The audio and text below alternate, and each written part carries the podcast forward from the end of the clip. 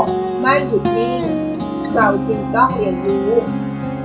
เรามาเรียนรู้ด้วยกันนะคะ ขอต้อนรับสู่เกิร์ลวันพอดคาสต์ค่ะ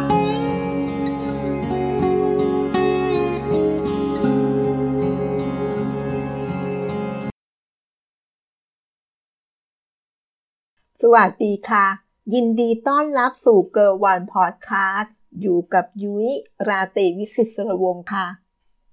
หัวข้อในวันนี้นะคะ เรามารู้จักการเพิ่มศักยภาพของการทำงานด้วยวิธีง่าย ๆนะคะ เพียงแค่เรามีกิจกรรมทางกายที่เพียงพอ แค่นี้นะคะ เราก็สามารถเพิ่มประสิทธิภาพการทำงานของเราได้ดีแล้วนะคะ เป็นที่ทราบกันอยู่แล้วว่า หากในแต่ละวันของการดำรงชีวิต เพียงแค่เรามีการขยับขยื่นมีการเคลื่อนไหวร่างกาย อยู่ในระดับที่เพียงพอ ก็จะมีประโยชน์มากมาย ทั้งต่อตัวเราเอง ร่างกายและจิตใจของเราค่ะ และยิ่งไปกว่านั้นนะคะ ยังมีประโยชน์อย่างมากต่ออาชีพการงานของเราอีกด้วยนะคะ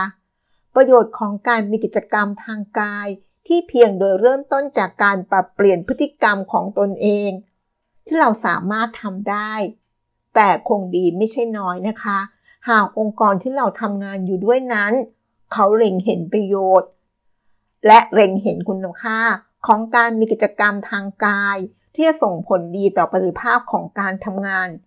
ด้วยอีกทางหนึ่งนะคะ ประเด็นการส่งเสริมกิจกรรมทางกายในองค์กร ถือว่าเป็นหนึ่งในเป้าหมายและข้อเสนอแนะคำแนะนำสำคัญจากองค์การอนามัยโรค WHO ที่ต้องการจะส่งเสริมและก็ผลักดันให้กิจกรรมทางกาย สามารถทำได้ ทุกที่ทุกเวลา ทุกโอกาสค่ะ Every Move เขาอีกทั้งในคู่มือข้อแนะนำการลงทุนที่คุ้มค่า ในการส่งเสริมกิจกรรมทางกายแปดประการ ซึ่งถือว่าการส่งเสริมกิจกรรมทางกายในองค์กร เป็นหนึ่งในแปดของการลงทุนที่สำคัญ และมีความคุ้มค่ามากเลยนะคะ ที่ International Society for Physical Activity and Health ชื่อย่อว่า ISPAH ได้แนะนำไว้นะคะ เพราะเหตุใด WHO และ ISPAH ได้มุ่งเน้น จะพยายามแนะนำการส่งเสริมกิจกรรมทางกายในองค์กรละ่ะ มาคิดดูแล้ว หากพัฒนาจัดสัดส่วนประชากร เราก็จะพบนะคะว่าวัยแรงงานนี้มีสัดส่วนที่มากที่สุดของประชากรทั้งหมดค่ะ อีกทั้งสถานที่ทำงานในปัจจุบันนี้ ถือว่าเป็นลักษณะแหล่งสะสม พฤติกรรมการขาดกิจกรรมทางกาย หรือพฤติกรรมเนยนิ่งค่ะ เนื่องจากการทำงานต้องใช้เวลาอย่างน้อย หรือมากกว่า 1 ใน 3 ของเวลาทำงาน ในการนั่งทำงานนิ่งๆ อยู่หน้าจอคอมพิวเตอร์ โดยไม่ได้ลุกขยับไปไหนเลยนะคะหรือเรียกว่าเคลื่อนไหวระหว่างวันน้อยๆมากเลย ด้วยเหตุนี้นะคะ การส่งเสริมกิจกรรมทางกายในองค์กร จึงถือเป็นเรื่องที่สำคัญที่องค์กรต่างๆจำนวนมากทั่วโลกนะคะ ควรให้ความสำคัญ ไม่ยิ่งหย่อนไปกว่าผลกำไรของบริษัทที่พึงจะได้เลยนะคะ เพราะอะไรละ่ะ เนื่องจากการส่งเสริมกิจกรรมทางกายในสถานที่ทำงานนั้น ถือเป็นการลงทุนที่สามารถเพิ่มประสิทธิภาพของธุรกิจในภาพรวมได้ด้วยนะคะ ซึ่งมีผลจากการทดลองโดย Body Based Performance Institute ที่ดำเนินการในประเทศออสเตรเลียเมื่อปี 2011 นะคะ เขาพบว่าพนักงานในกลุ่มทดลองที่เดิน 19,000 ต่อวัน และออกกำลังกายในโรงยิม 3 ครั้งต่อสัปดาห์ เขามีแนวโน้มที่จะมีประสิทธิภาพมากกว่าพนักงาน ที่อยู่ในกลุ่มควบคุมที่เดินประมาณแค่เพียง 2,000 ถึง 3,009ต่อวันค่ะ อีกทั้งนักวิจัยยังพบอีกว่า พนักงานในกลุ่มทดลองสามารถเพิ่มผลผลิตต่อปีได้ประมาณ 2,500 ดอลลาร์ให้กับบริษัทของตนนะคะ จากการวัดความสามารถ ของผู้เข้าร่วมในกลุ่มทดลอง ในการวางแผน จดจำจำลองสถานการณ์ และการตัดสินใจ ควบคู่ไปกับระดับความตื่นตัว พลังงาน ความโกรธและความเครียดด้วยค่ะ ยิ่งไปกว่านนั้นนะคะ การส่งเสริมกิจกรรมทางกายในองค์กร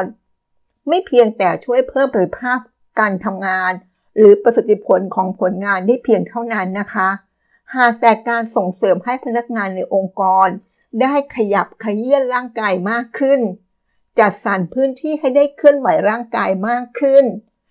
มีนโยบายส่งเสริมให้พนักงานในองค์กร มีกิจกรรมทางกายมากขึ้น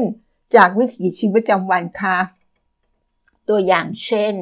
การเดินขึ้นบันไดแทนการใช้ลิฟต์การลงทุนซื้อโต๊ะทำงานแบบปรับระดับได้ เพื่อให้ได้ยืนทำงาน การเดินรับประทานอาหารกลางวันในโรงอาหารที่ไกลออกไปแทนการขับรถค่ะ การมีที่จอดรถที่ห่างจากอาคารหรือตึกที่ทำงาน โดยจัดสรรทางเดินเท้า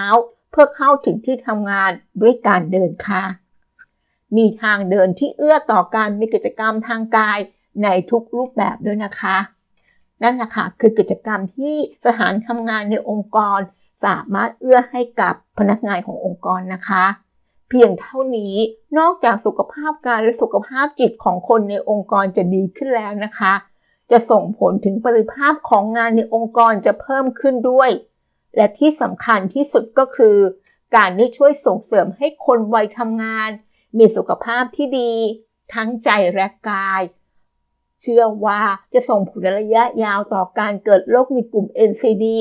ที่เป็นเหตุให้ประเทศของเราสูญเสียรายจ่ายด้านสุขภาพต่อปีอย่างมากเลยนะคะ อีกทั้งยังเป็นการดำเนินงานที่สอดรับตามเป้าหมาย SDG ที่ 3 ในการส่งเสริมการมีสุขภาวะ และความเป็นอยู่ที่ดีอย่างยั่งยืน ที่ขณะนี้เรายังไม่บรรลุตามเป้าหมายสักทีนะคะ ดังนั้นการได้ร่วมมือกันในทุกภาคส่วน คนละเล็ก คนละน้อย ต่างสามารถช่วยยกระดับความมั่นคงของประเทศ ความมั่นคงของสุขภาพ และความมั่นคงของประสิทธิภาพการทำงานได้อีกด้วย เพียงแค่ช่วยกันขยับ ก็สามารถยกระดับสุขภาพของคนในองค์กรได้แล้วนะคะ ง่ายๆแค่นี้เรามาขยับขยื่นกันบ้างนะคะ ชั่วโมงละหนึ่งครั้งก็ได้นะคะ สัก 10-15 นาที ลุกไปห้องน้ำลุกไปดื่มน้ำขยับเดินสักนิดนึง ไม่ยากเลยใช่ไหมคะ เรามาร่วมขยับร่างกายกันนะคะ เพื่อสุขภาพในองค์กร เพื่อสุขภาพใจและกายของตัวเราด้วยนะคะ ส่งผลดีต่อระยะยาวกับสุขภาพของตัวเราค่ะ และจะส่งผลต่อประเทศชาติของเราในที่สุดนะคะ ขอบคุณที่รับฟังเกิร์ลวันพอดคาสต์แล้วพบกันในวิดีโอถัดไป สวัสดีค่ะ ติดตามเกิร์ลวันพอดคาสต์ได้ที่เฟซบุ๊กยูทูบแอนด์เกิร์ลพอดคาสต์